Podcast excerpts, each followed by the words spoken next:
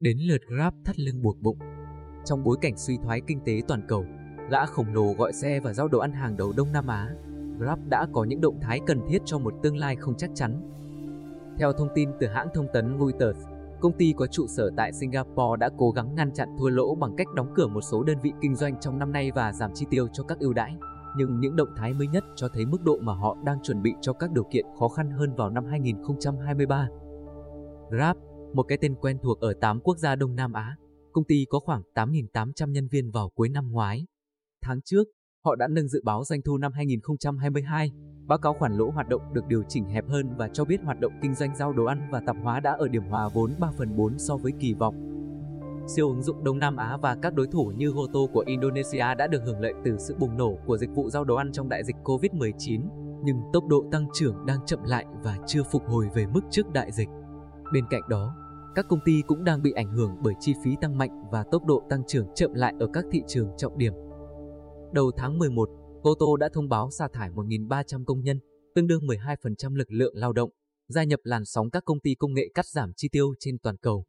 Trong khi Grab lại không mong đợi việc phải sa thải hàng loạt, tuy nhiên, thay vào đó, công ty sẽ tuyển dụng có chọn lọc, đồng thời kiềm chế tham vọng dịch vụ tài chính của mình, như lời CEO Grab đã chia sẻ. CEO của Grab, Anthony Tan cho biết, Đông Nam Á đã và sẽ không thoát khỏi tình trạng giá cả và lãi suất tăng cao, cũng như những tác động kéo theo đối với tăng trưởng. Vì vậy, Grab cũng sẽ đóng băng phần lớn các yêu cầu công việc mở hiện tại không ở giai đoạn cung cấp, đồng thời bổ sung thêm các yêu cầu để hoàn thành các vai trò quan trọng sẽ cần phải được phê duyệt. Điều này đồng nghĩa với việc các nhà quản lý cấp cao của công ty sẽ không đủ điều kiện để được tăng lương trong các lần đánh giá sắp tới của họ, trong khi ngân sách chi phí và đi lại sẽ giảm thêm 20% so với hướng dẫn cuối cùng. Không có quyết định nào trong số này là dễ dàng, nhưng nhằm giúp chúng tôi trở nên gọn gàng và cân đối hơn khi chúng tôi tăng tốc nhanh hơn nữa để hướng tới tăng trưởng bền vững, có lợi nhuận. Nhà lãnh đạo của Grab cho biết thêm, đồng thời ông cũng nhấn mạnh rằng công ty cần thắt lưng buộc bụng để thận trọng khi bước vào năm 2023. Trong một diễn biến liên quan, Grab Việt Nam đã có sự thay đổi trên băng ghế lãnh đạo cao nhất. Theo đó, cựu giám đốc điều hành của Grab Thái Lan, Alejandro Osorio, đã được bổ nhiệm làm giám đốc điều hành tại Grab Việt Nam, giám sát các hoạt động kinh doanh tổng thể và sự phát triển của doanh nghiệp ở Việt Nam. Việc bổ nhiệm được đưa ra sau khi cựu giám đốc điều hành của Grab Việt Nam, bà Nguyễn Thái Hải Vân, rời công ty vào đầu năm nay để theo đuổi một cơ hội nghề nghiệp mới. Thực tế,